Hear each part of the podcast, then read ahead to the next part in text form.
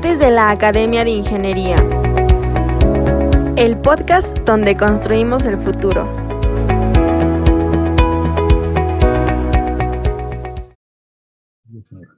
Muy bien. Pues muy buenas tardes a todos. Bienvenidos a, bienvenidos a esta conferencia del martes de la Academia de Ingeniería. Eh, la conferencia de hoy está a cargo de la Comisión de Especialidad de Ingeniería Nuclear y será impartida por el maestro en ciencias Gerardo Rodríguez Aranda, quien es ingeniero industrial por el Instituto Tecnológico Veracruz y maestro en ciencias nucleares por la UNAM.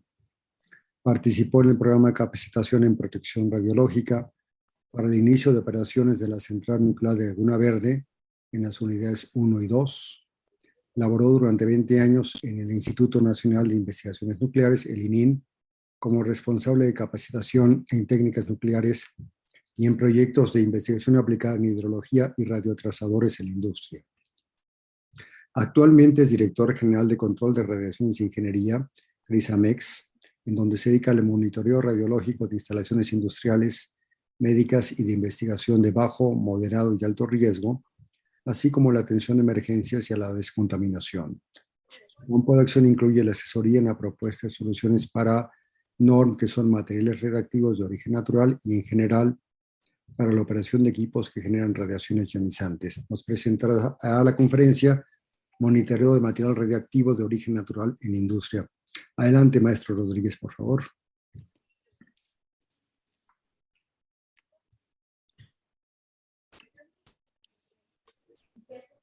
Tu micrófono, Gerardo.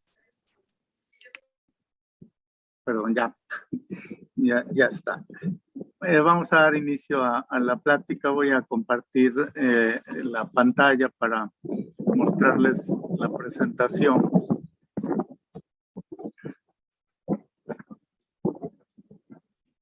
sobre la cual vamos a platicar el día eh, de hoy, la tarde de hoy.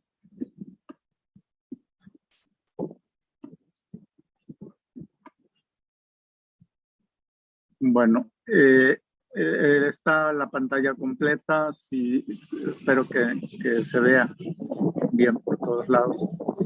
Eh, los materiales radiactivos de origen natural les llamamos NORM por sus siglas en inglés y TENORM cuando dentro de un proceso tecnológico hay un enriquecimiento. Esto es una eh, un incremento a la concentración de estos materiales radioactivos de cómo se encuentran en la naturaleza, en la corteza terrestre, a el momento en que, en que llegan a un proceso y debido a, la, a las operaciones que allí se hagan, se aumenta la concentración. Entonces hablamos de TENORM. Eh, estas siglas vienen este, eh, eh, del nombre en inglés, ¿verdad? Material radiactivo de origen natural sería NORM, tal como se encuentra en la naturaleza. The NORM, eh, technologically enhanced, naturally occurring radioactive material. El material radiactivo, el NORM, no nos preocuparía mientras se encuentre distribuido como está en la naturaleza. Eh, pero todo lo que tenemos en la superficie pues viene de nuestro planeta, ¿verdad? Así que traemos materiales de la corteza, los procesamos, los utilizamos y entonces en algunos casos cambiamos la concentración natural de esos materiales radiactivos. Vamos a analizar un poquito todo esto eh, y, a ver qué, qué opciones podríamos tener, en qué paso vamos en este momento. Eh, podemos hablar ya de un riesgo con estos materiales radiactivos. Vamos a analizar un poquito eh, esto desde el inicio. les comento que está una parte muy técnica o un poco técnica, tal vez no mucho. Traté de que no fuera demasiado técnica pensando en que tenemos público en general. De manera que los colegas más técnicos pues A lo mejor algunas cosas resulten obvias, pero eh, eh, espero que todos nuestro, nuestros participantes, nuestro público pueda eh, entender con relativa facilidad lo que vamos aquí a comentar. De todos los materiales, de todos los elementos que tenemos en la naturaleza, ¿sí? hasta el uranio, esto es 92 elementos, son naturales. De estos 92 elementos se forma todo lo que tenemos en nuestro planeta, incluyendo nuestro cuerpo. Después del uranio tenemos otros materiales, otros átomos, otros elementos que han sido producidos artificialmente. De lo que tenemos en la naturaleza, podemos eh, distinguir el uranio y el torio, ¿sí? Como materiales radiactivos de origen natural, esto es, los vamos a encontrar en toda la corteza terrestre en concentraciones que van desde mínimas, casi no, que casi no se detecten, hasta concentraciones importantes que nos permitirían catalogar eh, una zona eh, con esas concentraciones como una mina de uranio, por ejemplo. Bueno, los más importantes entonces de los materiales radiactivos naturales eh, serían el uranio y el torio. En tercer lugar, eh, podemos ubicar el potasio, que tiene un isótopo, un radionuclido radiactivo que es el potasio 40, y por la cantidad de potasio que tenemos en la naturaleza, se vuelve importante como un material radiactivo de origen natural. Sin embargo, no nos preocupa mucho el, tener potasio radiactivo en la naturaleza, a pesar de que llega a nuestro cuerpo. ¿eh? Eh, por qué no nos preocupa mucho? Porque las cantidades no son excesivamente altas la cantidad que llega a nuestro cuerpo es, es pequeña, eh, llega pero no nos causa un riesgo. los que tenemos que cuidar más y, es hacia donde estamos eh, dirigiendo la mirada cada vez con más frecuencia es al uranio y el torio vamos a ver algunas de las causas por las que tenemos que voltear a verlos. Estos materiales radiactivos son el origen, cada uno, de una familia radiactiva, ¿sí? de una familia radiactiva que eh, la podemos ver aquí, eh, si ustedes ven los círculos color naranja, eh, todos esos son descendientes del uranio y del torio. ¿sí? Hay algunos que podríamos decir que son más importantes que otros dentro de estos descendientes del, del uranio y del torio. Vamos a ver. Aquí les muestro toda la familia, de, en este caso la, la que está en la parte superior, de la serie del torio, ¿sí? Toda la familia del torio está marcado con flechas de, distintos colores, el tipo de emisión de radiación, ¿sí? Color azul, eh, la emisión de radiación alfa, y por emisión de radiación alfa, la transformación en otro elemento. En color eh, morado, la emisión de radiación beta para su transformación en otro elemento en color rojo la emisión de radiación gamma. ¿sí? De manera que vean ustedes que por emisión de radiaciones vamos obteniendo otros materiales radiactivos, todos ellos presentes en la corteza terrestre, hasta llegar finalmente a el elemento plomo, en este caso plomo 208, ¿sí? que es estable. ¿Qué quiere decir esto? que ya no emite radiación de ninguna especie. De manera que, vean ustedes, la emisión de radiaciones gamma, sí, en este caso actinio 228, estoy señalándolo con el cursor. Acá el radio 224, acá el bismuto 212 y acá el talio 208, nos permiten, eh, al ser emisores gamma, esto es al, al emitir radiación gamma, nos permiten identificar a estos radionúclidos, ¿sí? Por espectrometría gamma, por espectrometría gamma. Así que podemos saber si están presentes en una muestra de, de, terreno o en una muestra que yo obtenga en cualquier lugar, si están presentes estos materiales radiactivos. En el caso de la familia del uranio, tenemos más radionúclidos, ¿sí? Tenemos más emisiones gamma, que nos permiten identificar esos radionúclidos y los que no emiten eh, radiación gamma, podemos identificarlos y evaluarlos a través de los que sí emiten. Tenemos que cuidar algunas cosas para poderlo hacer.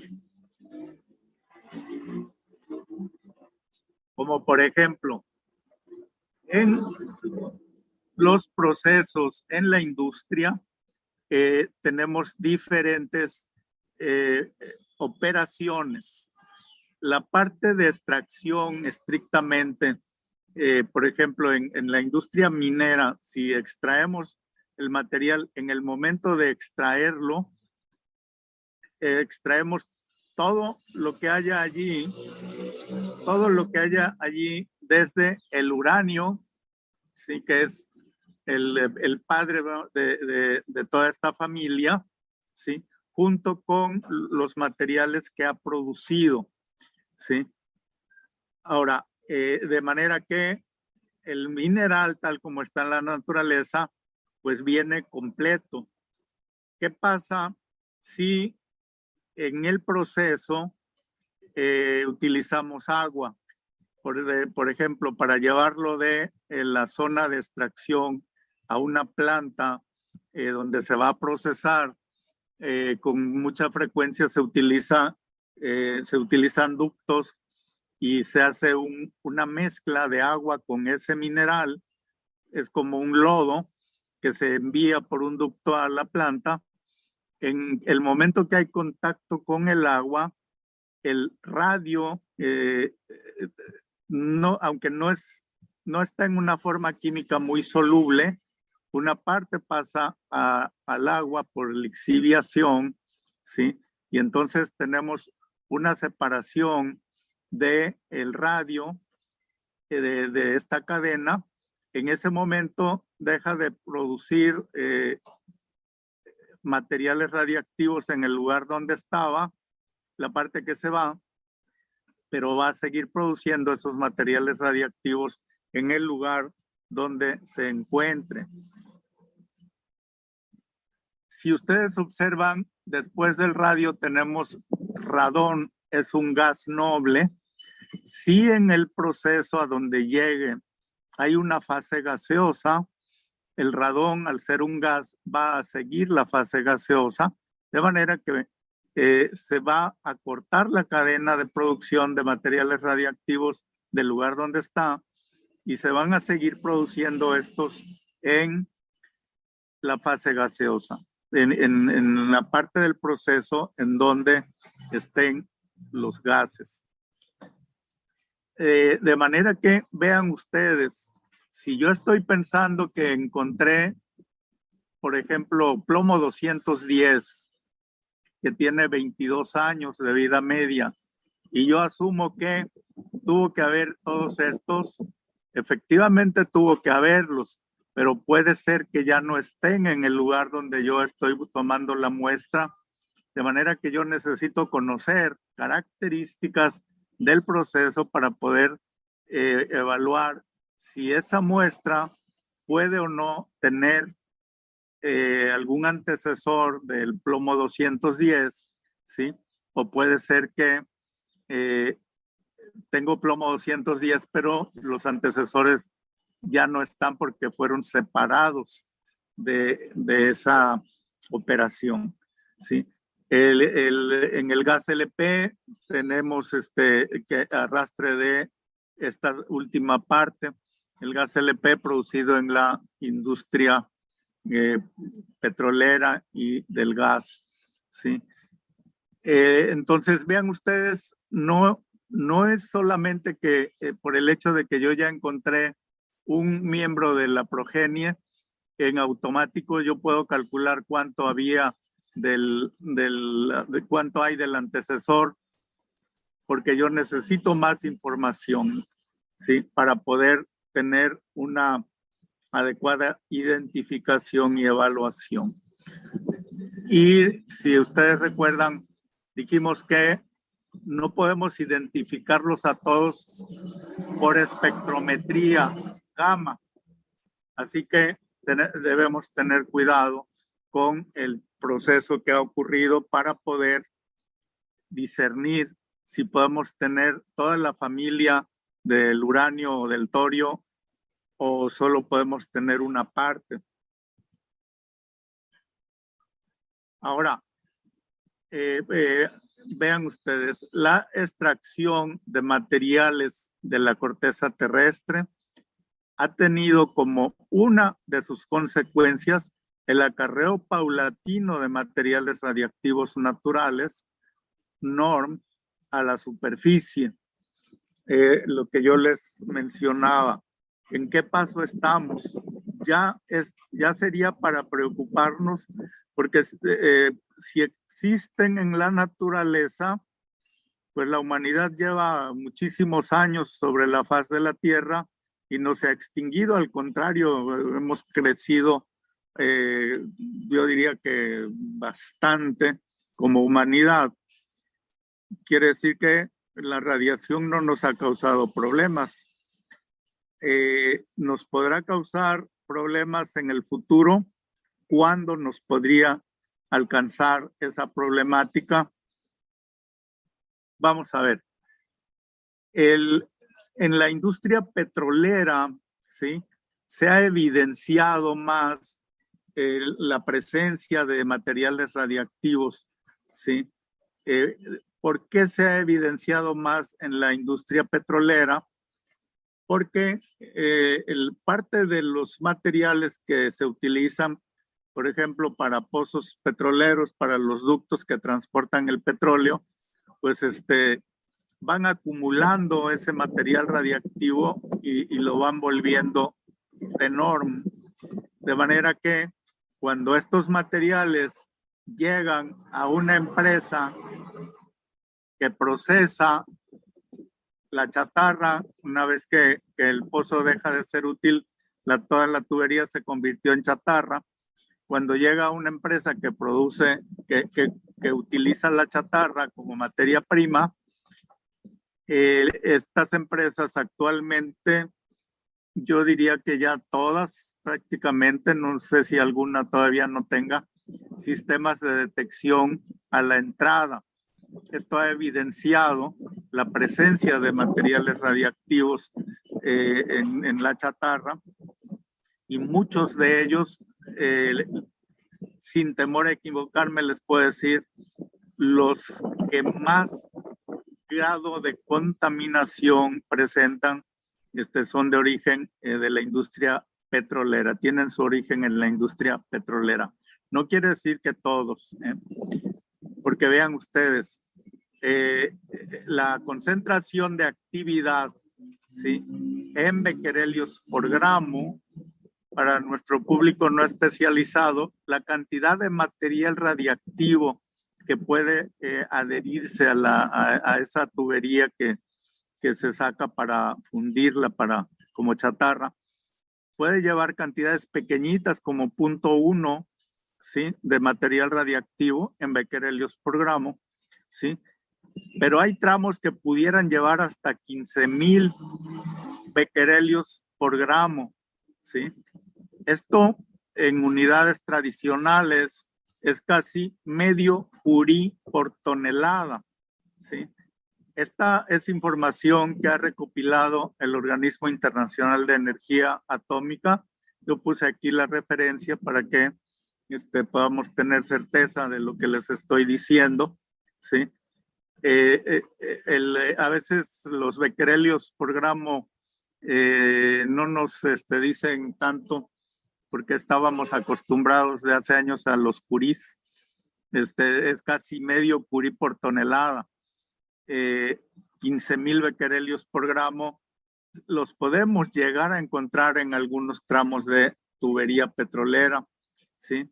Luego les voy a, abundar un poco más sobre esto.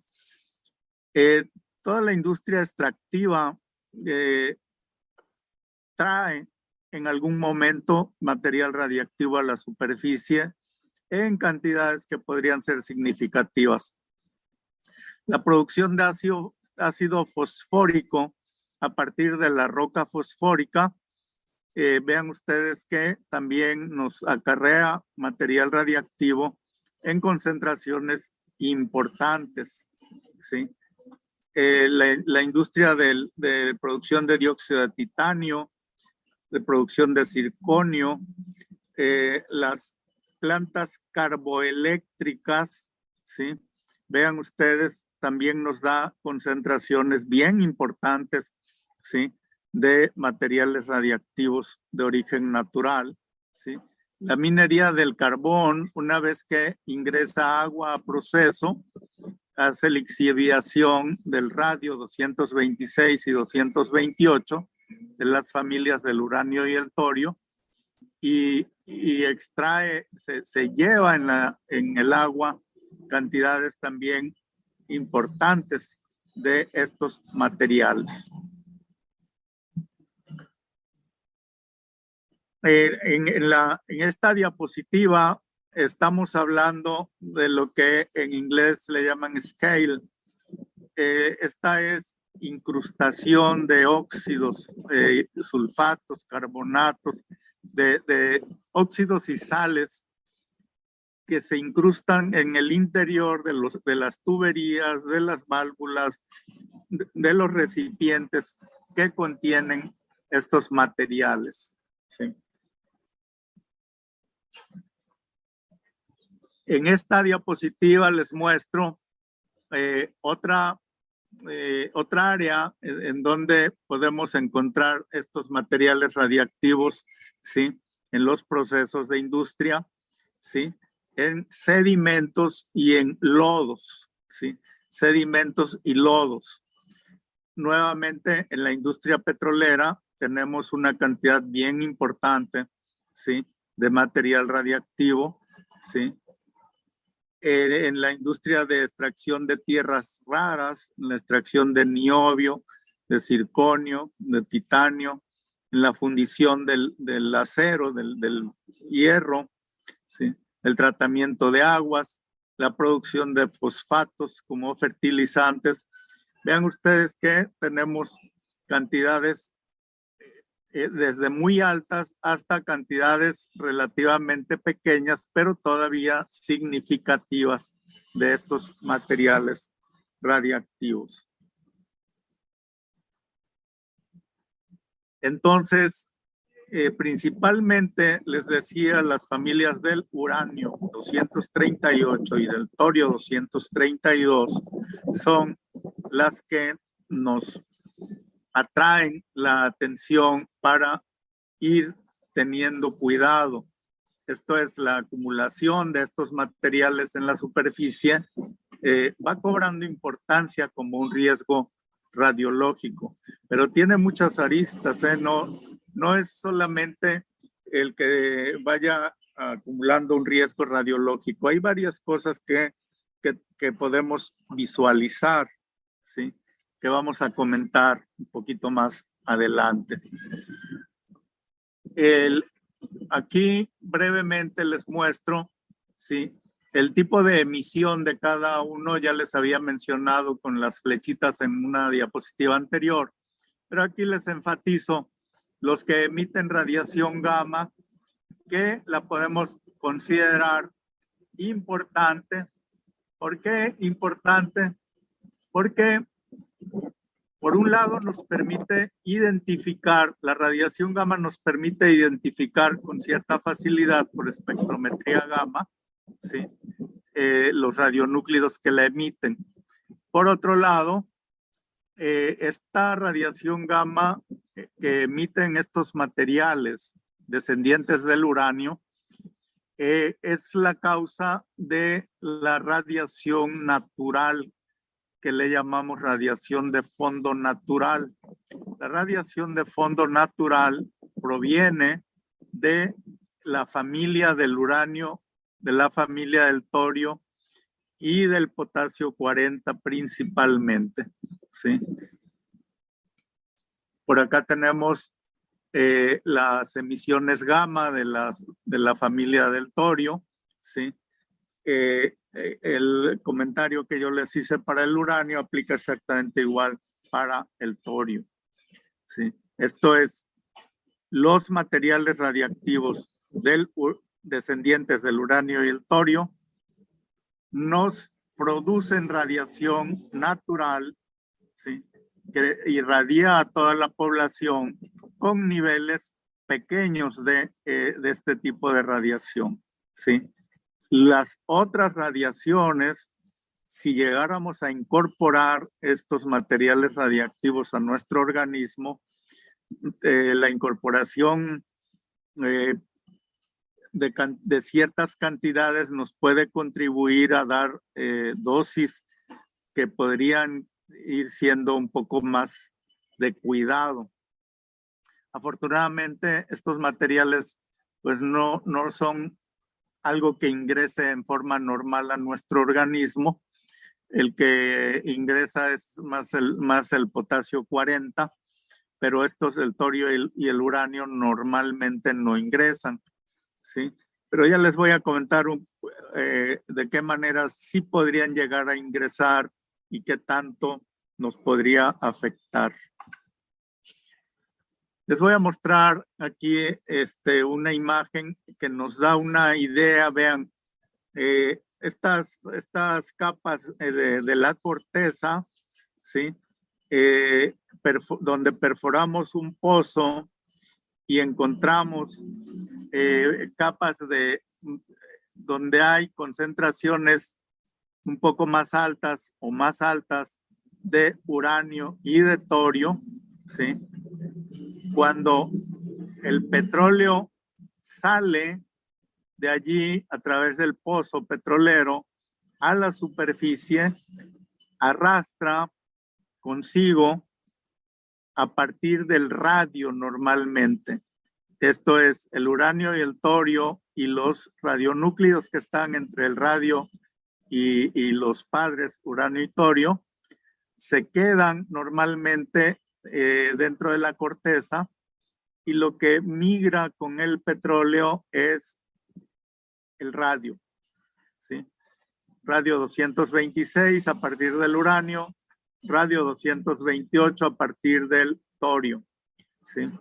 Ahora, estos, estos materiales, fíjense, pasan eh, son arrastrados por el petróleo, pero pasan normalmente en la fase acuosa, ¿sí?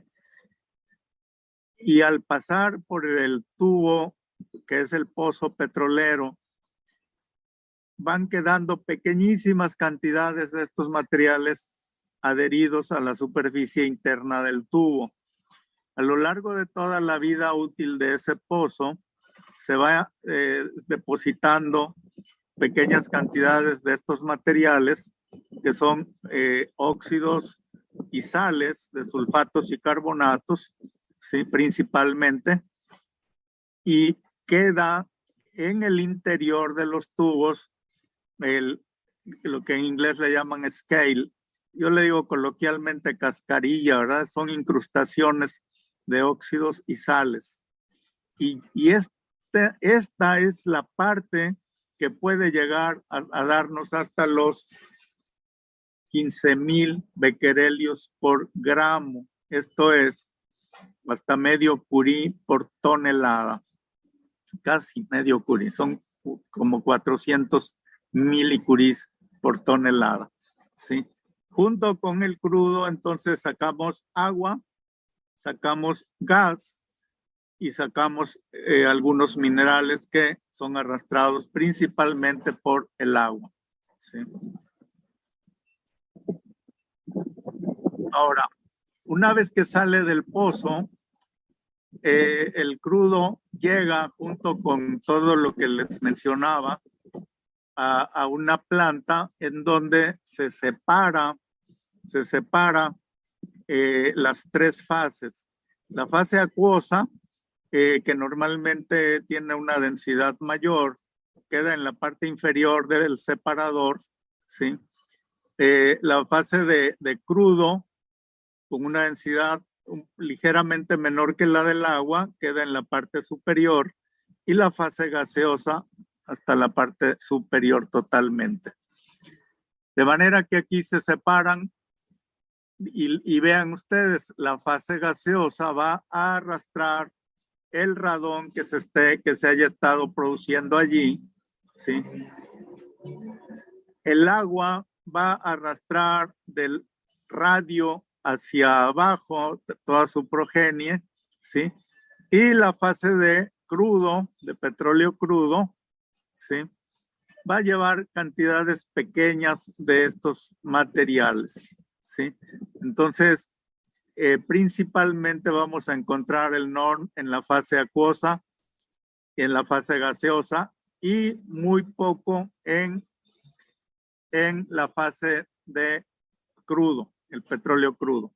Sí.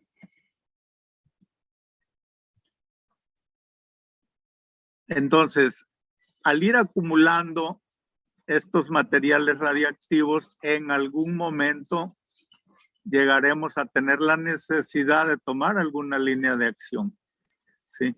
Una línea de acción respecto a la disposición de estos materiales radiactivos cuya concentración se ha incrementado a causa de algún proceso tecnológico. Esto es el tenor. Eh, vean ustedes que mientras las concentraciones se mantengan similares a las que hay en la corteza, podríamos pensar en que pues no nos preocuparía mucho porque pues así nos tocó vivir. Tenemos concentraciones de, de norm en toda la corteza terrestre, toda completita, ¿sí? Así que lo que nos preocuparía de inicio sería el tenor. Esto es el, donde está concentrado.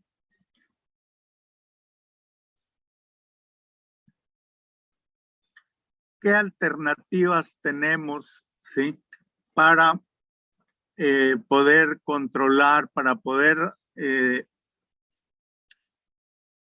evitar que haya algún riesgo radiológico con estos materiales. Fíjense, actualmente, sí, eh, en algunos casos no se puede utilizar un solo criterio para, para, los, para controlar los norm.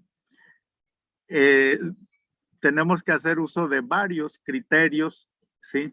Y aquí les voy a mostrar algunos de ellos, no todos en algunos casos se ha hecho acopio de esos materiales eh, radiactivos naturales y se tienen guardados en las empresas. ¿sí?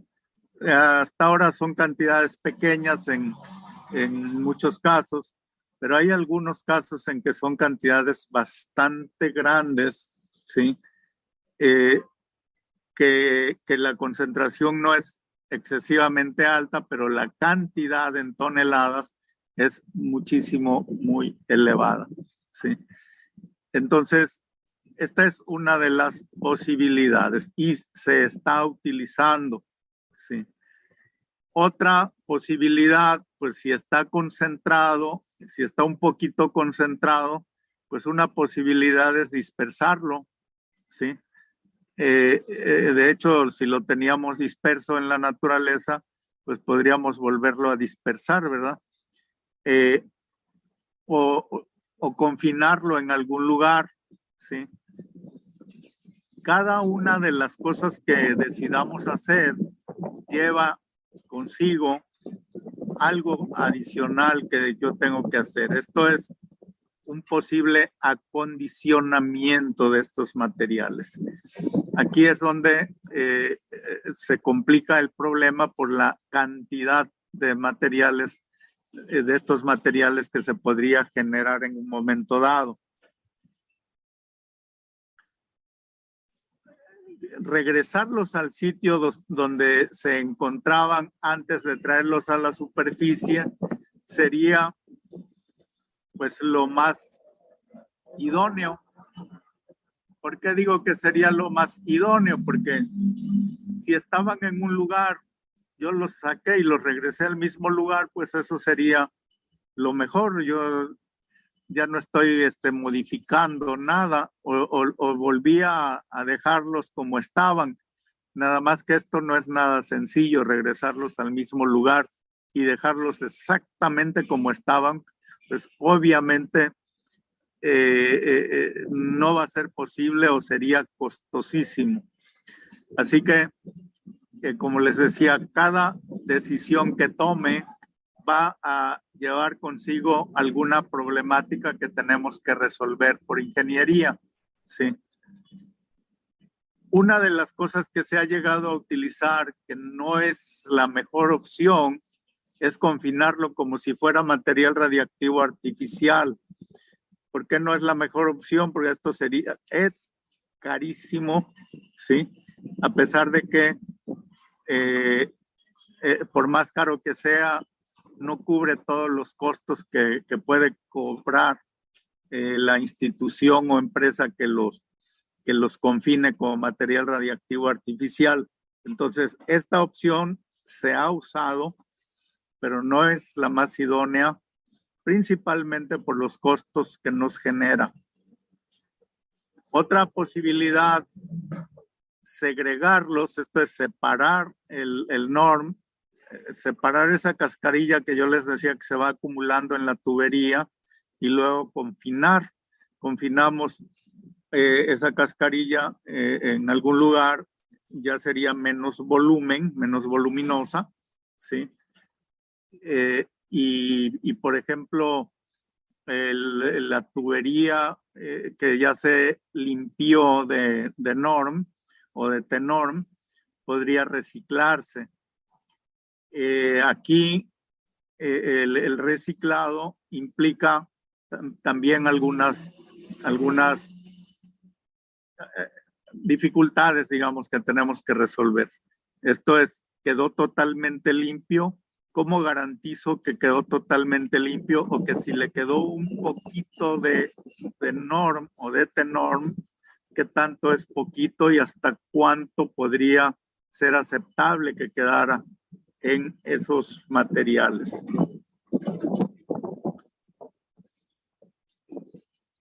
El gran problema es que con frecuencia estamos hablando de miles o de cientos de miles de toneladas. ¿Sí?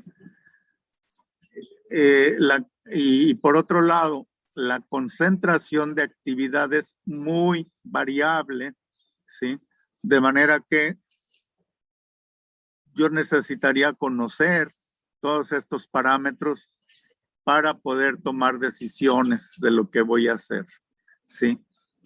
Eh, como les decía, podemos tener concentraciones, las más altas que, ha recopilado el Organismo Internacional de Energía Atómica andan en, los 15 mil becquerelios por, eh, por gramo, lo cual nos da eh, les decía, casi medio curí por tonelada, o sea, 405 milicurís por tonelada.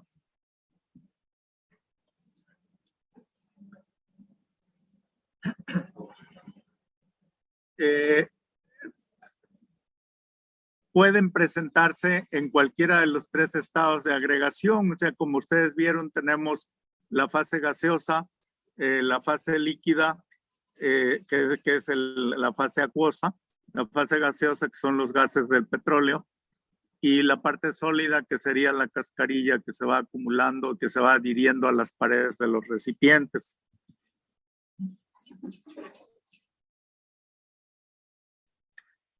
Ahora vean ustedes, aquí una de las recomendaciones bien importantes para el inicio del control de, de los norms ¿sí?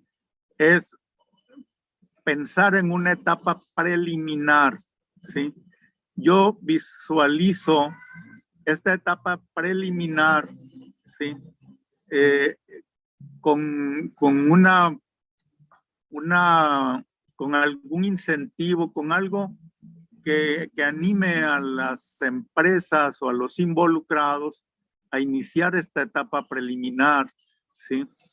Eh, si ponemos restricciones para la etapa preliminar, va a ser bien difícil que se pueda llevar a cabo la siguiente, lo que yo llamaría primera etapa.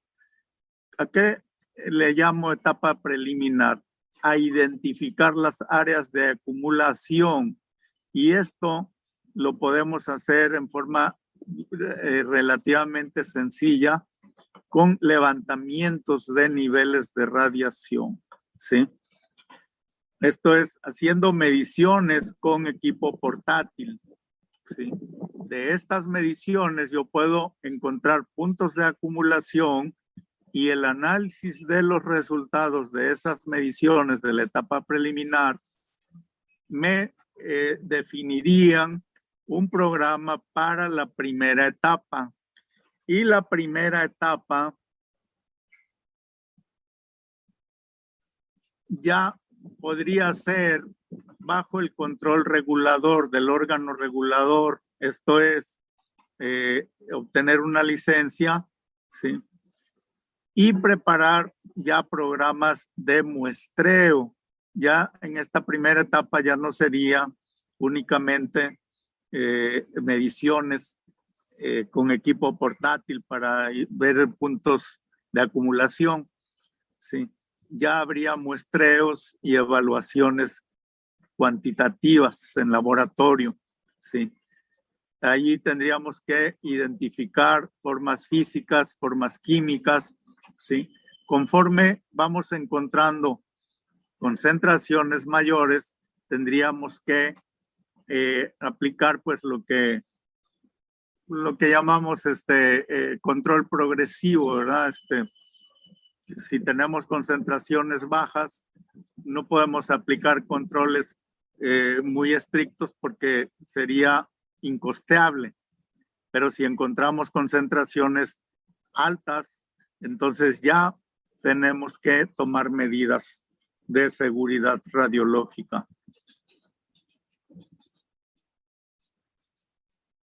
En los, en los puntos que eh, que yo encuentre acumulación, será importante evaluar las concentraciones de actividad. Esto es, para nuestro público no especializado, la cantidad de radiactividad que haya en alguna, en alguna parte de, de, alguna tubería, en algún reactor químico, en algún separador, en alguna válvula, ¿sí? Eh, y tenemos que identificar qué cantidades en masa y o volumen tendríamos eh, eh, en, las en las zonas en donde la concentración llegara a ser significativa.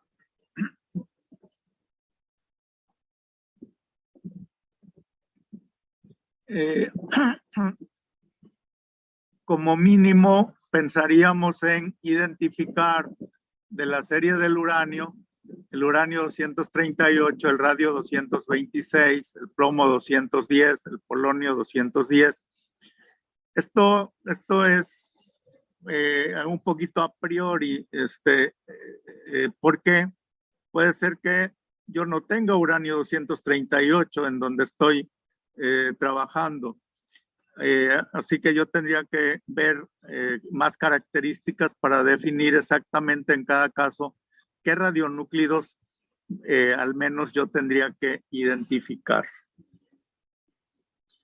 Aquí les muestro muy brevemente algunas técnicas ¿sí? para evaluar los NORM. Por ejemplo, el uranio y el torio, este, yo los puedo evaluar químicamente, ¿sí? Identificar químicamente eh, por la técnica de rayos X de fluorescencia, por ICP. O sea, eh, por métodos eh, de identificación química, como especies químicas. ¿sí? por el, otros los puedo identificar con espectrometría gamma de alta energía, pero para el plomo 210, que tiene una emisión de radiación gamma de muy baja energía, aplicamos técnicas de espectrometría especiales eh, para poder evaluar la, la gama del plomo 210 que tiene tan poquita energía. ¿sí? Vean ustedes, el becquerelio por gramo eh, eh, es una unidad para medir radiactividad en una cantidad de, de, material. Las partes por millón, pues sería ya una evaluación química, ¿sí? Y yo puedo dar una equivalencia para el caso del uranio, ¿sí?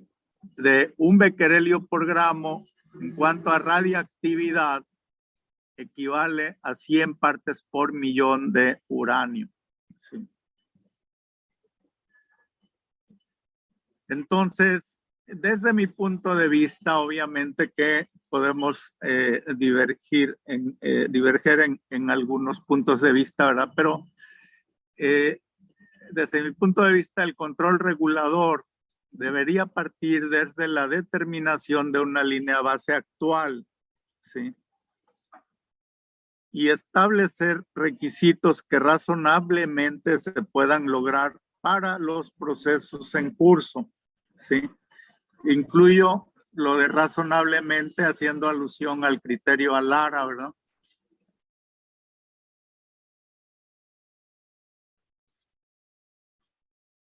La determinación de la línea base implicaría este, eh, evaluar las condiciones actuales, ¿sí? Eh, como les decía, partiendo de, un monitoreo eh, de tipo levantamiento de niveles de radiación, ¿sí? Para ir avanzando de allí hacia adelante, ¿sí? Tenemos una situación de, de hecho, ¿sí? Que no conocemos en la mayoría de los casos. En algunos países han avanzado sobre esto, en México todavía no lo hacemos, pero lo tendremos que hacer en algún momento. Entonces necesitamos conocer esa situación de hecho. Esa sería la línea base a la que me refiero. Países como Canadá este, eh, han, han, legislado este, y, y, han hecho, han tomado acciones en relación con los norms, ¿sí? Y, y han establecido algunos valores para diferentes eh, casos. Por ejemplo, el uranio con toda su progenie. Aquí vean que está en becquerelios por kilogramo. ¿eh? En becquerelios por gramo sería 0.3. ¿sí? Mientras que el OIEA ha, ha, indicado en términos generales un becquerelio por gramo, pero sin, sin establecer este, una diferencia eh, eh, eh en cuanto a, a diferentes partes del proceso o de los procesos. ¿sí? Acá les muestro un, tra un, trabajo de monitoreo que me tocó hacer hace en 2019, hace tres años. ¿sí? Este, este es un tanque separador de agua y crudo. El monitoreo eh, indicó perfectamente bien hasta dónde estaba el, la interfase agua, petróleo, agua y crudo, ¿sí? Aproximadamente un metro y medio de, de, del piso hacia arriba era el agua y se distinguía perfectamente bien desde el exterior el, eh, en donde había material radiactivo. Ahora, esto me permite saber ubicar en dónde hay pero el, el, el, monitoreo del exterior, como les decía, es etapa preliminar. ¿Cuándo yo podría eh, saber con más certeza este, eh, cuánto tengo yo ahí adentro? En el momento en que se haga mantenimiento y yo pueda ingresar a este recipiente, ¿sí? es un tanque inmenso, ¿sí? para evaluar desde el interior y poder tomar algunas muestras. Sin embargo, la etapa preliminar me permite identificar, o sea, yo ya voy a saber a qué lugares voy a poner énfasis, qué lugares voy a programar para poder hacer eh, el trabajo posteriormente, ya en la, en la primera etapa que, que, diríamos, o sea, partiendo de esta etapa preliminar de monitoreo. ¿sí?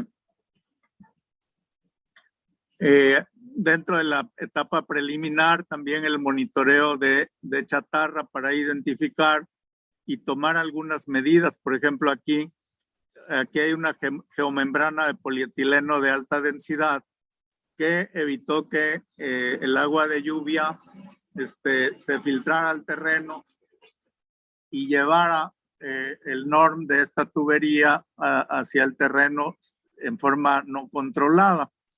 Los niveles eh, no son muy altos en general, pero hay puntos en donde hay una acumulación. Se han hecho segregaciones de incrustaciones de, acumulación de materiales radiactivos naturales, ¿sí? Y se guardan en algunos lugares, ¿sí? Eh, la, la siguiente pregunta allí de los involucrados es, ¿ahora qué sigue? Ahora, ¿qué le hago a estos? Estos son tambos de 200 litros. Ahora, ¿qué voy a hacer con ellos? Eh, actualmente en México el Instituto Nacional de Investigaciones Nucleares ha llegado a recibir algunos, algunos de estos, pero pues este, ellos tienen que eh, trabajarlos, custodiarlos, eh, evaluar concentraciones, entonces el costo pues no es nada bajito, ¿verdad? Aún así, el ININ, este, si cobrara todo lo que tendría que gastar en custodiarlos eternamente, pues no los podríamos pagar jamás, ¿verdad? Así que tenemos que eh, discernir, eh, eh, analizar y dar algunas opciones para esto. El OIEA ha recopilado una gran cantidad de información, ¿sí? Que incluye mediciones en rapidez de dosis equivalente.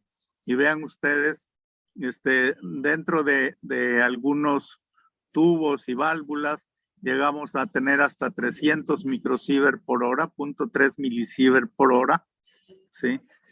Eh, eh, en, este, los manifolds, eh, a donde llega el petróleo crudo para separar el agua, sí, hasta del orden de 22 microsievert por hora. Vean ustedes, eh, tenemos información recopilada en términos generales a la cual este, podemos eh, referirnos eh, para poder esperar algunos valores dependiendo de dónde estemos haciendo mediciones, pero puntualmente podemos encontrarnos algunas sorpresas en algunos puntos de medición. Acá les muestro otros trabajos. Este, este trabajo este, me ha tocado participar en las mediciones en piscinas eh, de remediación de, de lodos y ripios procedentes de la perforación de pozos petroleros. Sí.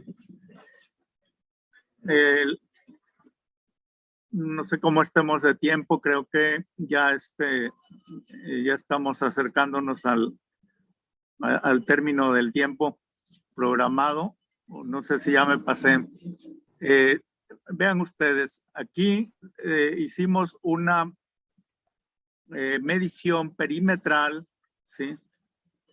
es un barrido el que se hace, pero deteniéndonos en algunos puntos distribuidos a lo largo del perímetro para tomar lecturas, ¿sí? Y poder reportarlas, porque como barrido no podríamos hacer un reporte.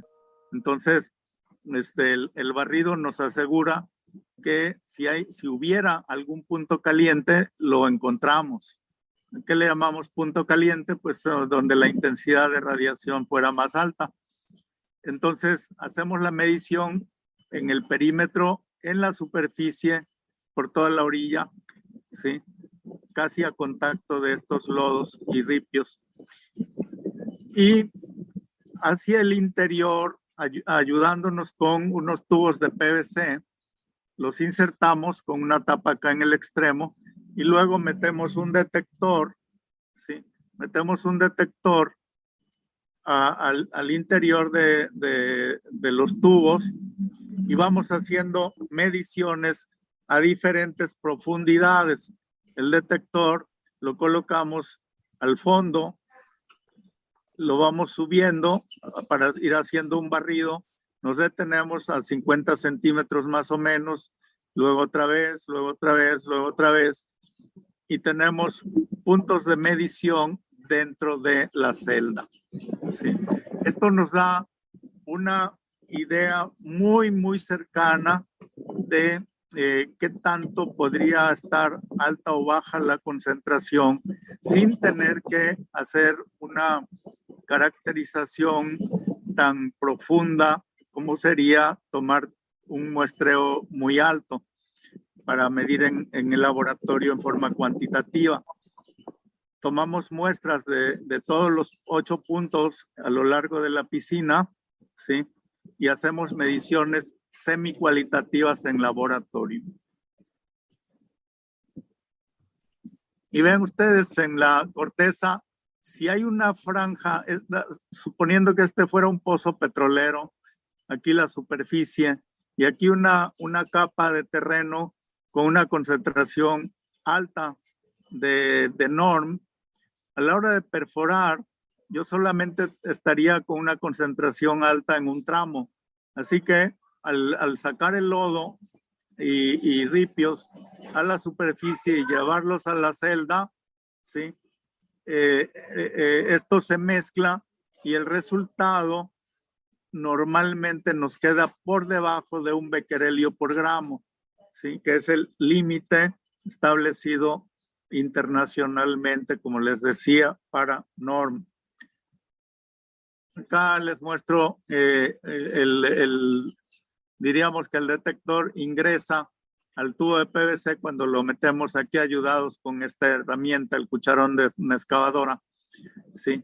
Y, y, luego hacemos la detección primero hasta el fondo.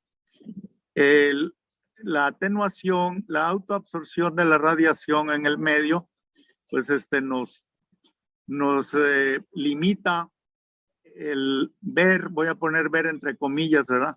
Eh, la radiactividad que hay a no más de unos 25, 30 centímetros. Por eso hacemos todas estas mediciones, ¿sí? Y luego nos vamos al siguiente punto, al siguiente. La separación entre cada eh, eh, punto de, de, medición anda del orden de los 8, entre 8 y 10 metros, ¿sí? Ahora vean ustedes, si yo estoy midiendo en forma portátil, yo tengo lecturas, por ejemplo, eh, con un detector de centelleo sobre un fondo de 70 cuentas por segundo, que pueden ir hasta unas 200 cuentas por segundo, y, y es más o menos el triple del fondo, y yo estoy seguro que no estoy rebasando un becquerelio por gramo. Entonces ahí no es necesario encarecer el trabajo eh, haciendo eh, mediciones de laboratorio. Sí, mis cuentas por segundo todavía están lejos de, eh, de darme un becquerelio por gramo. Aquí esto es muy breve, nada más para mostrarles en países como el Ecuador, el Ministerio de Electricidad y Energía Renovable que es de donde depende el órgano regulador, este, ha emitido algunas mm, eh, regulaciones ¿sí? Eh, aplicables ahí en, el Ecuador. El OIEA ha analizado en, todas estas, eh, todos estos tipos de industrias, ¿sí? los contenidos de norm que, podemos tener. ¿sí? Eh, se han organizado congresos, acaba de pasar el, el 25 congreso, ¿sí? Eh, de, relacionado con NORM hace unos días, ¿sí? Más que 25 vigésimo quinto, ¿verdad?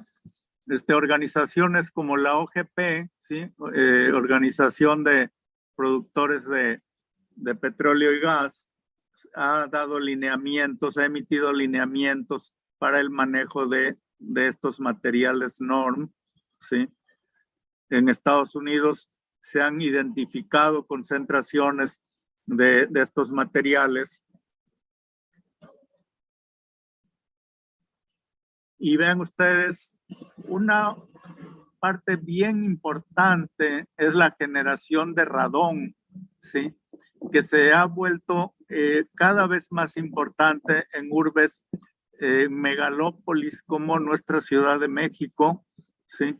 las ciudades muy grandes del planeta ya tienen que empezar a tomar medidas para el control del radón.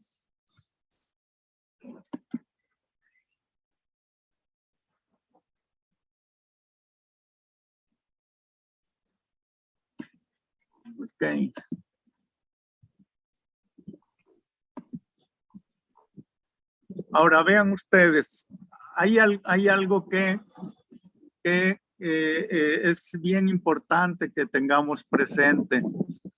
Eh, aquí les muestro un fragmento pequeñito de la ley reglamentaria del artículo 27 constitucional en materia nuclear. ¿sí? Aquí vean ustedes el mineral radiactivo que contenga uranio, torio o combinaciones de ambos en una concentración igual o superior a 300 partes por millón, ¿sí? será considerado mineral radiactivo, eh, eh, puede ser considerado por debajo de 300, pero de entrada, arriba de 300, se considera un mineral radiactivo. ¿sí? ¿Qué implicaciones tiene que se considere un mineral radiactivo? ¿sí? que se vuelve, se vuelve eh, algo de interés nacional, ¿sí? Entonces, vean ustedes que el, hablar de norm no es únicamente hablar de hablar de los riesgos radiológicos que nos puede eh, llevar, a los que nos puede llevar, ¿sí? Eh, el, si está por debajo de un becquerelio por gramo para uranio y torio y sus descendientes, o de 10 para el potasio 40, ¿sí? no nos preocupa radiológicamente. Esto es eh, eh, un documento del OIEA, puse aquí la referencia. Pero vean, cuando hablamos de los norm y pensamos en el uranio y el torio, ¿sí? El artículo séptimo de la ley nuclear, vean lo que nos dice. Los titulares de concesiones y asignaciones mineras que descubran minerales radiactivos en los lotes respectivos deberán dar aviso a la Secretaría de Energía dentro de los 10 días siguientes al descubrimiento para que esta dependencia proceda Y vean ustedes esta última parte. Si por la alta concentración de mineral radioactivo la Secretaría de Energía determina que procede la cancelación de la concesión o asignación, esta se hará en los términos de la ley reglamentaria del artículo 27 constitucional. ¿A dónde nos lleva esto? A que si cancelan la concesión de la explotación de una mina, ¿a quién le van a dar ganas de, de descubrir esos materiales, esos norm? Por si se pasan de 300, eh, le van a quitar la concesión. Creo que debemos de pensar un poquito en esto, ¿sí?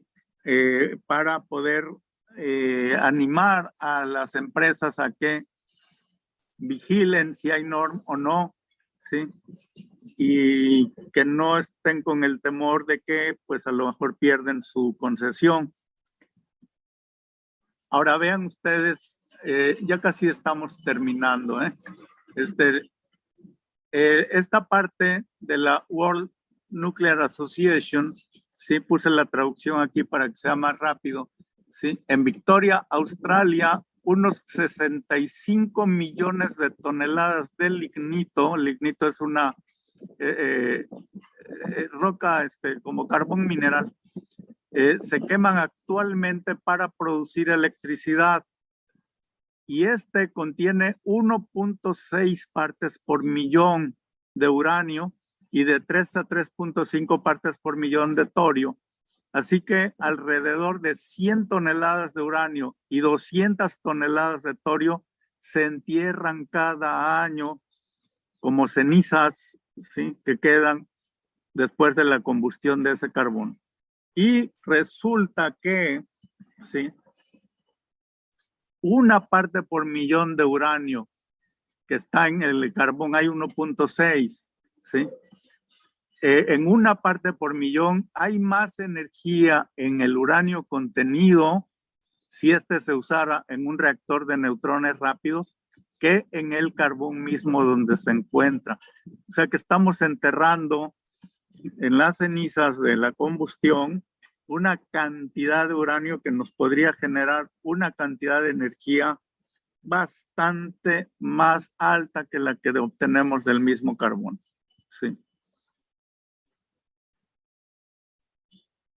Bueno, pues terminamos. No sé cuánto me pasé o me faltó de tiempo. Si tienen algunas preguntas.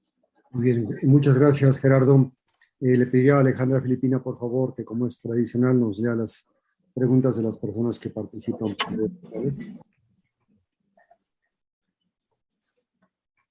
Bien, muchas gracias. Eh, comenzamos con eh, la siguiente pregunta.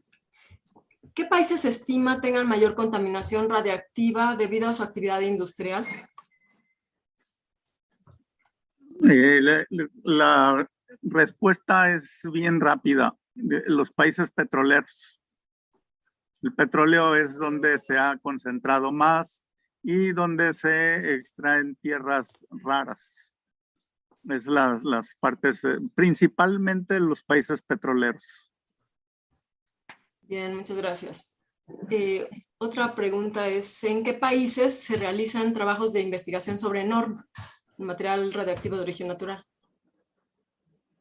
Eh, Estados Unidos eh, y Canadá en América Latina tienen este, pues bastantes controles de, de NORM actualmente. En Inglaterra hay alguna empresa que ha trabajado en, en, segregación de NORM, utilizando algunas técnicas para quitar el, el NORM de, de, donde se encuentre adherido. Este, eh, hay algunos de los países desarrollados. Eh, en los países eh, de economías emergentes no hay tanta, tanto trabajo sobre NORM. Bien, muchas gracias. Nos preguntan, ¿qué medidas de seguridad deben tomarse en trabajo de campo para recolectar los residuos radioactivos? esto depende de las concentraciones que, encontremos. Eh, las concentraciones pequeñas que normalmente eh, encontraríamos en la etapa preliminar o en una parte, eh, hay una interfase entre la preliminar y la primera etapa, y lo que yo llamo primera etapa. Este, normalmente ahí todavía no estaríamos necesitando medidas significativas de protección radiológica. El, una vez que ya avanzamos a una siguiente etapa, tendríamos que cuidar la contaminación de nuestro cuerpo, ¿sí? la dispersión de, los, de estos materiales. Por ejemplo, si vamos a descontaminar una, un, tubo o una válvula, eh, a la hora de descontaminar estamos desincrustando eh, sales y óxidos y tenemos que evitar por un lado, la contaminación del medio ambiente y por otro lado, la contaminación de nuestro propio cuerpo. Eh, tendríamos que aislarnos totalmente. La respiración del, del radón, este, tendríamos que cuidarla también. Eh, no es, es, significativo para etapas cortas de trabajo. Tendríamos que eh, analizar caso por caso, pero en términos generales, cuidar la dispersión de la contaminación hacia el medio ambiente y hacia nuestro cuerpo. Bien, muchas gracias. Eh, la siguiente pregunta es, ¿cuál es el nivel de radiación normal?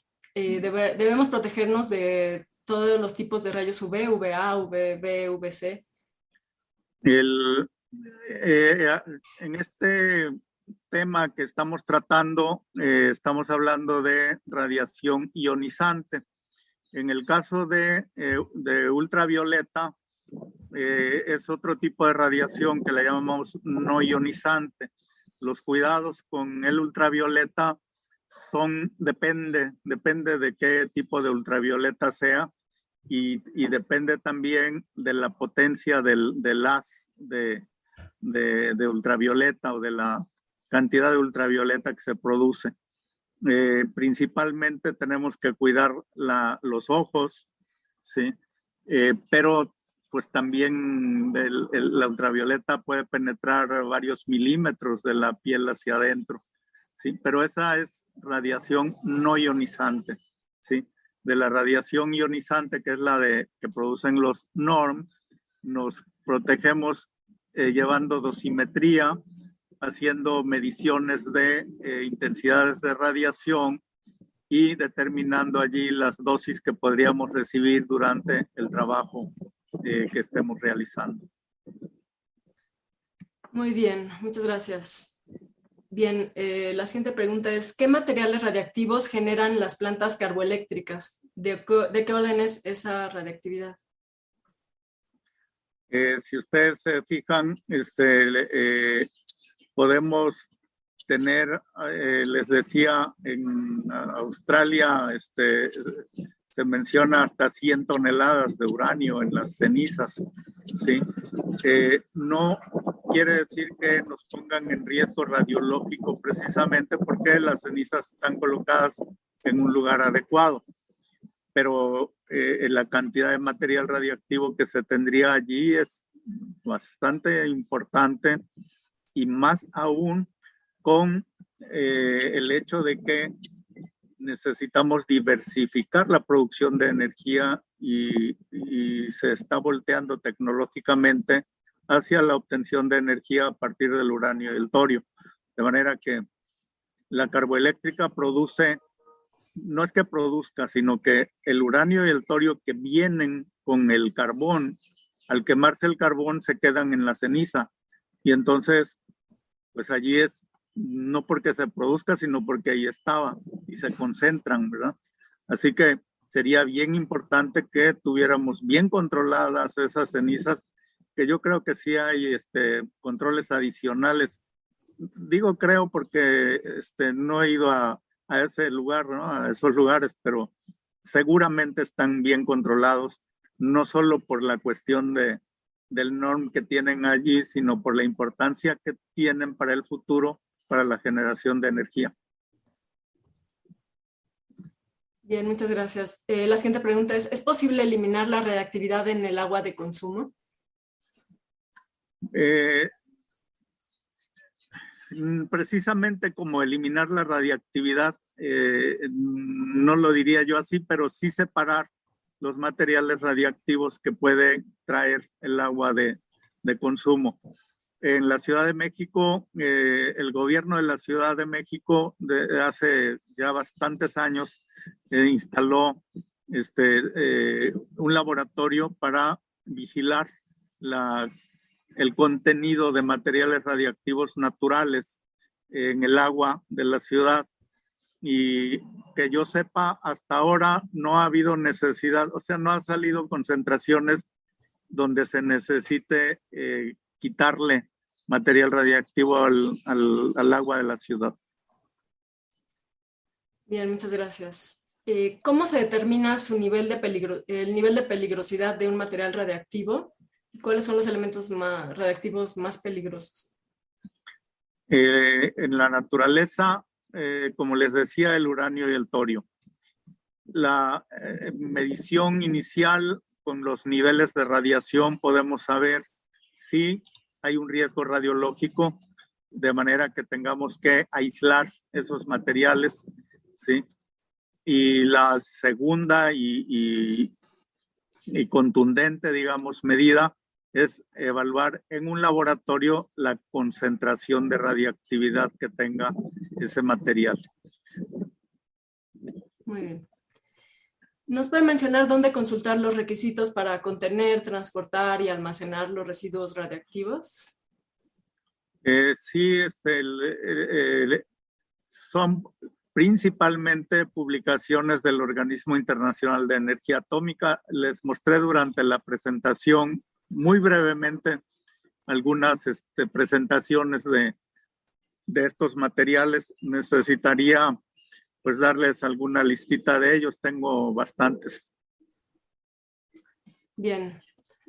Eh, ¿Cuáles son algunos elementos radiactivos utilizados en la medicina y cuáles son los más utilizados en la industria? Bueno, allí no son materiales radiactivos naturales, son artificiales. En la medicina se utiliza, eh, uno de los más utilizados es el tecnesio 99 metestable.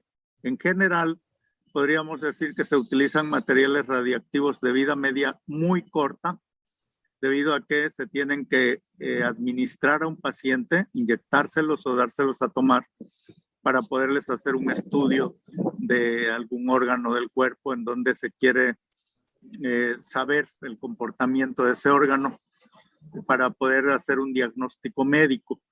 Eh, ese es en la medicina. Eh, básicamente materiales radiactivos de vida media corta. Tecnesio 99 metestable, uno de, ellos.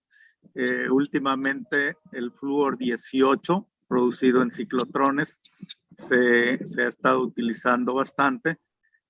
Bastante pues tiene su limitación porque requiere de un ciclotrón para poderse producir, pero ya hay varios ciclotrones en el país. En la industria, eh, los que más se utilizan son cesio 137, cobalto 60, eh, prometio 147, emisorbeta, y se utilizaba el americio 241 que ha estado cayendo en desuso porque se está sustituyendo por equipos de rayos X que se consideran eh, más amigables.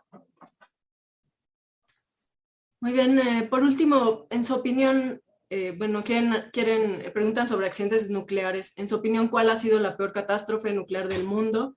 Y si a raíz de Fukushima en 2011 aún existen niveles nocivos de radiación. El, desde mi punto de vista, el más grave fue el de Chernobyl, el de Fukushima, desde luego, que también fue grave. Eh, los dos quedaron en, clasificados como nivel 7 de, de, catástrofe. El nivel 7 es el, más elevado de los daños. Eh, pero yo diría que eh, si ponemos en una franja el nivel 7, el de Fukushima quedó un poquito más abajo en la franja y el de Chernobyl quedó más arriba. ¿no?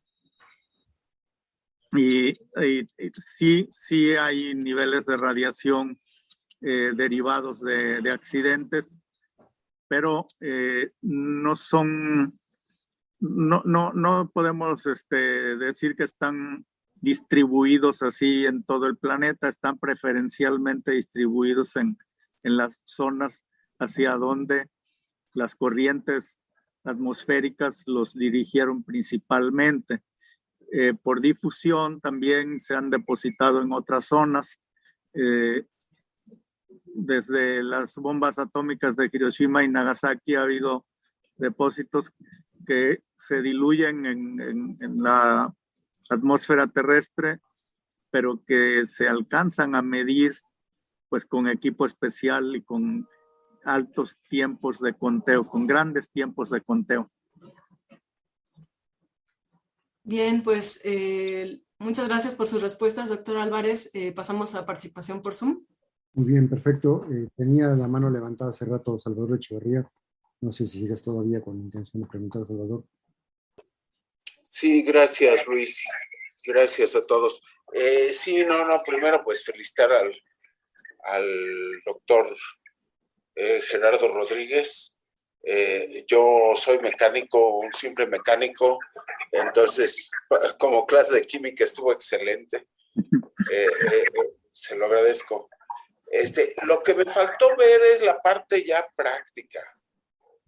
por ejemplo, este, y seguramente en sus conocimientos, doctor Rodríguez, tiene, tiene todo esto, pero por ejemplo, ¿cuál es el balance costo-beneficio en cada una de las aplicaciones de la energía nuclear? Eh, el, que, el que sí veo definitivamente es el, la salud. ¿Quién en nosotros no ha pasado por un procedimiento de temas de salud y sabemos que los médicos tienen que protegerse y tener sus dosímetros y todo aquello? Pero, por ejemplo, recientemente se ha hablado mucho del tema de energía, con el, el boom o la espuma que se ha alborotado alrededor del litio. Han recordado aquello de que se creó una empresa que se llamaba Uralmex para explotar la energía nuclear en México. Y luego otros asuntos marginales como lo que sale no por intención, sino por consecuencia, como el material radioactivo que sale con el petróleo. De hecho, nosotros como Centro Nacional de Metrología nos ha tocado evaluar algunos medidores de flujo allá a boca de pozo, como ellos llaman, basados en los isótopos radioactivos. Entonces, no espero una respuesta contundente en esto, pero seguro que que tiene la información y lo consultaremos. Y la otra cosa que también me hubiese gustado un poco porque se refirió muchas veces al órgano regulador, que es el Instituto Nacional de Investigaciones Nucleares, y, y allí pues el director Javier Palacios es también miembro de la academia. Yo creo que si falta algo por hacer, muy bien se podría hablar en el seno de la academia para proponer mejores regulaciones, mejores controles y demás. por lo demás, pues agradezco la presentación. Sí me aclaró muchas cosas. Gracias.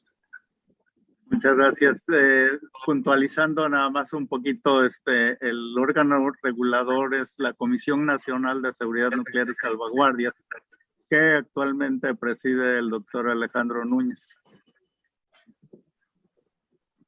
Gracias. Bueno, el ejecutor, sí, supongo que algo tiene que hacer el MINAI. Recientemente nos dieron una presentación muy amplia y creo que hay puntos en los cuales se pudieran unir cabos. Sí, desde luego, desde luego. Sí.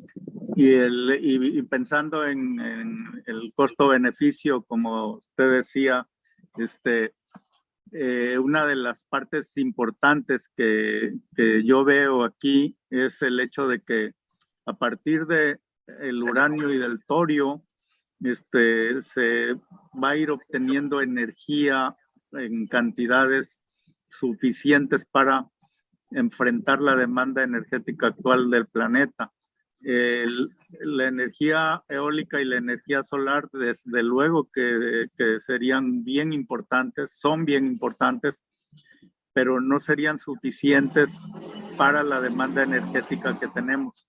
Entonces, actualmente, esa sería una de las orientaciones fuertes que yo pensaría en, la conexión del NORM con eh, la generación de energía. Eh, la parte de salud, desde luego, pues este, eh, es de vital importancia, pero también tenemos aplicaciones en investigación donde la emisión de radiación gamma nos permite evaluar cómo evoluciona algún tipo de molécula dentro de nuestro organismo, ¿sí? Que sea, para lo cual se han utilizado sustancias radiactivas para poder hacer esas investigaciones que nos han permitido conocer mucho más de la bioquímica de nuestro cuerpo. en la industria, por otro lado, hay condiciones de medición, por ejemplo, dentro de algunos equipos que solo se pueden hacer desde el exterior, aprovechando la, el poder de penetración de la radiación gamma de los rayos X. son de los beneficios que podemos mencionar así brevemente. Muy bien. Gracias, muchas gracias. Gracias. Eh, Cecilia, por favor. Hola, ¿qué tal? Muy buenas tardes a todos.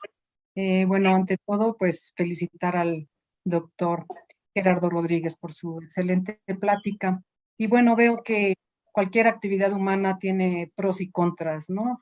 Eh, yo me, con esta plática aprendí mucho porque veo que, pues, derivado de, la, de los procesos de extracción de hidrocarburos y de carbón, pues también hay una fuente de, digamos, de contaminación que viene de materiales naturales, pero que estaban en el subsuelo y que a la hora de extraerlos se pueden decir que se convierten en una contaminación. Y bueno, pues veo que los hidrocarburos, la extracción de hidrocarburos y de carbón tienen alto impacto sobre la presencia de los norms en los lugares externos en los cuales ya estamos conviviendo los seres humanos y los animales, las plantas y todo, ¿no? Entonces yo le quería preguntar al, al doctor Gerardo Rodríguez si existe alguna estimación del aumento de norms derivados de la extracción de, materiales como litio, cobalto y otros materiales que son utilizados de manera muy intensiva para el aprovechamiento de las energías renovables y de, las, de la fabricación de baterías que podrían dar respaldo a esas energías renovables. Porque bueno, todos como que queremos irnos hacia lo renovable, pero después de esta plática digo, bueno, pues va a haber mucha actividad de extracción minera y pues cómo puede eso influir en que todos estos, estos norms estén, digamos, eh, en un estado o en un, más bien en lugares donde ya están eh, afectando a los seres vivos. Esa sería mi pregunta. Eh, en México no hemos todavía procedido a, hacer trabajos Mm, amplios sobre NORM. El, el ININ eh, tiene, tiene una parte de, de trabajos sobre NORM, de investigación y de algunas evaluaciones de campo, pero todavía no hemos actuado suficiente, todavía nos falta mucho tramo por recorrer para poder evaluar el NORM. Y una de las partes que, que yo veo un poco problemático desde la parte legislativa es el hecho de que la ley nuclear eh, eh, expresa allí la posibilidad de eh, cancelar concesiones a, algunas industrias mineras si llegan a descubrir una concentración alta de, de uranio torio. Entonces, esa parte yo creo que se podría modificar de manera que, que, no, que no sea te quito la, encuentras uranio en tus minerales, te quito la concesión. Creo que podría hacerse algo más paulatino. Encontraste una mina de uranio ahí junto con lo que tú estás extrayendo. Ahora vamos a tener que trabajar juntos porque el uranio se me va a ir quedando a mí y tú vas a terminar de extraer lo que tenías. Creo que pensando en, en la realidad, en la práctica, tendríamos que modificar eso para poder incentivar que las empresas eh, puedan o quieran evaluar eh, el contenido de norm que pueden traer en sus minerales, porque por el otro lado, la ley nuclear dice que, que puede quitar la concesión, pero de todas maneras, en ningún lugar de las regulaciones se indica quién va a vigilar que las empresas cumplan con estar este, eh, eh, midiendo los norms, porque hasta ahora no ha habido ninguna vigilancia para que la industria minera o las industrias que utilizan esa materia prima que se extrajo hagan mediciones de norm. Entonces, nos falta todavía mucho camino por recorrer. No tenemos todavía ni siquiera la legislación adecuada para esto. Gracias, muy, muy amable, gracias.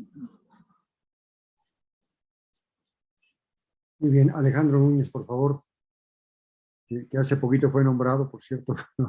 Sí. Hola, ¿qué tal? Buenas, buenas noches a todos. Este, Eh, gracias, Gerardo, por tu plática. Realmente, más que una pregunta, eh, quisiera hacer un comentario al respecto. Fíjate que hace algunas semanas se acercó con nosotros gente del Servicio Geológico Mexicano, comentándonos que tenían algunos barrenos ya con algunas eh, concentraciones importantes de material radiactivo y preguntamos qué podemos hacer con ellas, ¿no? En un momento dado, pues es material que nunca entró, digamos, a la parte reguladora y ahora pues ya tienen concentraciones importantes de material radiactivo nos preguntan qué hacer. Realmente, si bien el artículo 19 del Reglamento de Seguridad Radiológica contempla las normas, ahí se especifica que se estará, se estará analizando caso por caso para definir algunos límites. Es cierto, hasta el momento no existe ninguna norma oficial mexicana que diga cuáles van a tener que ser esos límites. Entonces, realmente ahí tenemos un vacío legal hasta el momento lo que se ha hecho en algunas tierras contaminadas, etcétera, pues se han estado diluyendo para pasar un proceso de dispensa, ¿no? O algunos tubos se han estado mutilando para esas partes contaminadas, ya contra contaminación fija, pues segregarse y el resto de tubería, pues entrar a un proceso de reciclado pero es cierto, ahí existe realmente un vacío legal y que yo como director de la Comisión Nacional de Seguridad Nuclear y Salvaguardas, en algún momento dado vamos a tener que, que atender este, este vacío legal que tenemos ahí. Gracias por el comentario. muchas gracias, muchas gracias, doctor. Creo que efectivamente este, tenemos ahí un, un, vacío legal que tenemos que, que llenar. Eh, pues yo diría que a mediano plazo, cuando mucho, ¿no? El, actualmente la industria acerera es la que más ha lidiado con los NORM debido a que toda la industria acerera ha tenido que instalar detectores de portal para evitar que ingresen materiales radiactivos artificiales a su proceso y lo que han encontrado pues han sido norm en su mayoría. Eh, desde luego también han encontrado fuentes radiactivas, fuentes huérfanas, pero ha evidenciado la presencia de, norm. Entonces, yo una de las partes que visualizaría como para iniciar el, el, la discusión y poder llegar a algunas regulaciones consensuadas sería con la industria, con la canacero, ¿no? con la industria siderúrgica, que es la que ha evidenciado más la presencia de normas. Pero hay que recordar que en la elaboración de estas normativas, pues todas las partes interesadas son, son este, invitadas para escuchar sus experiencias, sus puntos de vista y que esto quede, digamos, plasmado dentro de la normativa, ¿no? Entonces, su experiencia de ustedes para nosotros es fundamental en el momento en que tratemos de hacer una regulación más específica en ese, en ese campo. Así es. Desde luego también este Pemex pues sería una parte bien importante y obviamente todo, todo, toda la industria que quisiera participar, desde luego que sería, eh, si es más amplia la participación, sería mucho mejor el consenso. Claro, claro que sí. Gracias Gerardo por tu plática. Muy bien. Gracias. Gracias Alejandro. Eh, Paco Sánchez Esman, por favor. Muy rápido, muchas, muchas gracias por la plática, muy interesante, doctor. Eh, yo tengo la curiosidad en la parte geológica y geofísica, eh, si nos puede decir alguna referencia sobre los niveles de radioactividad en las, en las erupciones volcánicas y, y, lo, y si tiene alguna información así de, de fuentes naturales como los reactores eh, fósiles de los que se habla que se han encontrado en África y probablemente, no sé, en otras partes. Eh, si nos puede hacer algún comentario al respecto. Por lo demás, ha sido muy, muy interesante su plática. Muchas gracias, doctor. Sí, por nada, este, pues realmente no hay un patrón de comportamiento de las concentraciones del NORM.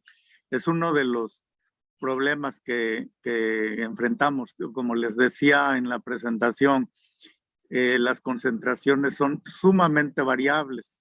¿sí? El, el, el OIEA ha recopilado información de diferentes industrias.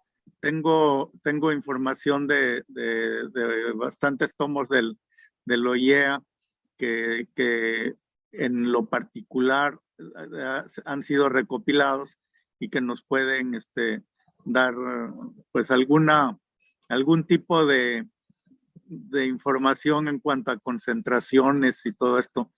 Eh, pero no hay un patrón que podamos decir si, si se encuentra a tal altura o si se encuentra tales materiales. En algunos casos, por ejemplo, se ha visto que en roca fosfórica frecuentemente se tienen concentraciones significativas de norm, pero, pero que van en un intervalo amplio de concentraciones. No, no podemos decir vamos a encontrar un valor así muy definido. Y como eso, eh, pues se ha visto un poquito más concentrado en, en tierras raras. Eh, es lo que podríamos ver. La industria petrolera es la que más ha sacado NORM del subsuelo, pero yo diría que pues hay muchísimos pozos petroleros, así que pues le tienen que atinar a algún tramo en donde haya mayor concentración, ¿no? Ahora, eh, yo creo que sería bien importante que eh, oficialmente se fuera llevando un control de norm y tal vez no tanto por el riesgo radiológico que ya empieza a ser significativo, por ejemplo, el radón en la Ciudad de México, este, pero eh, independientemente del riesgo radiológico, por la posibilidad de conocer en dónde hay más contenido de uranio y torio, que son, que son la base en el mediano plazo por lo menos, o mediano y largo plazo, para obtención de energía. Yo visualizo por ahí una parte del riesgo radiológico para dejarles información a futuras generaciones, pero otra parte la producción de energía. ¿no? Muchísimas gracias. Muy bien. Ah, pues. No sé si hay alguien más con alguna pregunta para el doctor Rodríguez. Eh, sí, soy Edgar Martínez y este. Adelante, Edgar, por favor. Eh, eh, trabajo con el maestro Gerardo. Estamos haciendo muchas investigaciones sobre NOR. Y de verdad nos gustaría compartir esta, esta situación, esta experiencia, eh, en donde hemos tenido muchísimas situaciones. Eh, pero bueno, eh, si, si, alguno de ustedes requiere que, le podamos a, apoyar, ayudar, adelante.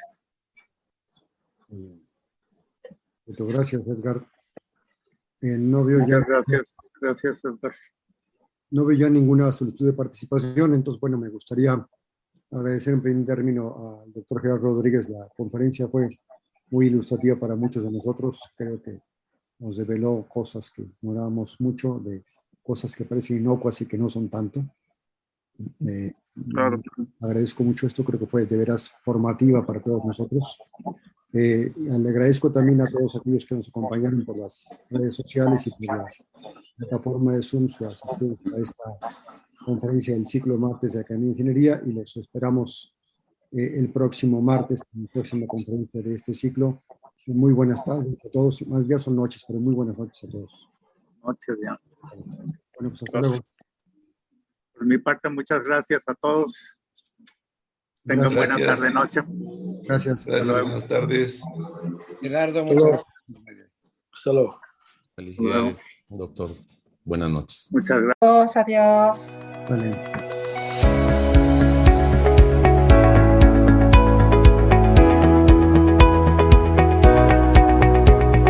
Puedes encontrar los martes de la Academia de Ingeniería en YouTube, Facebook, en nuestra página ai.org.mx y en Spotify.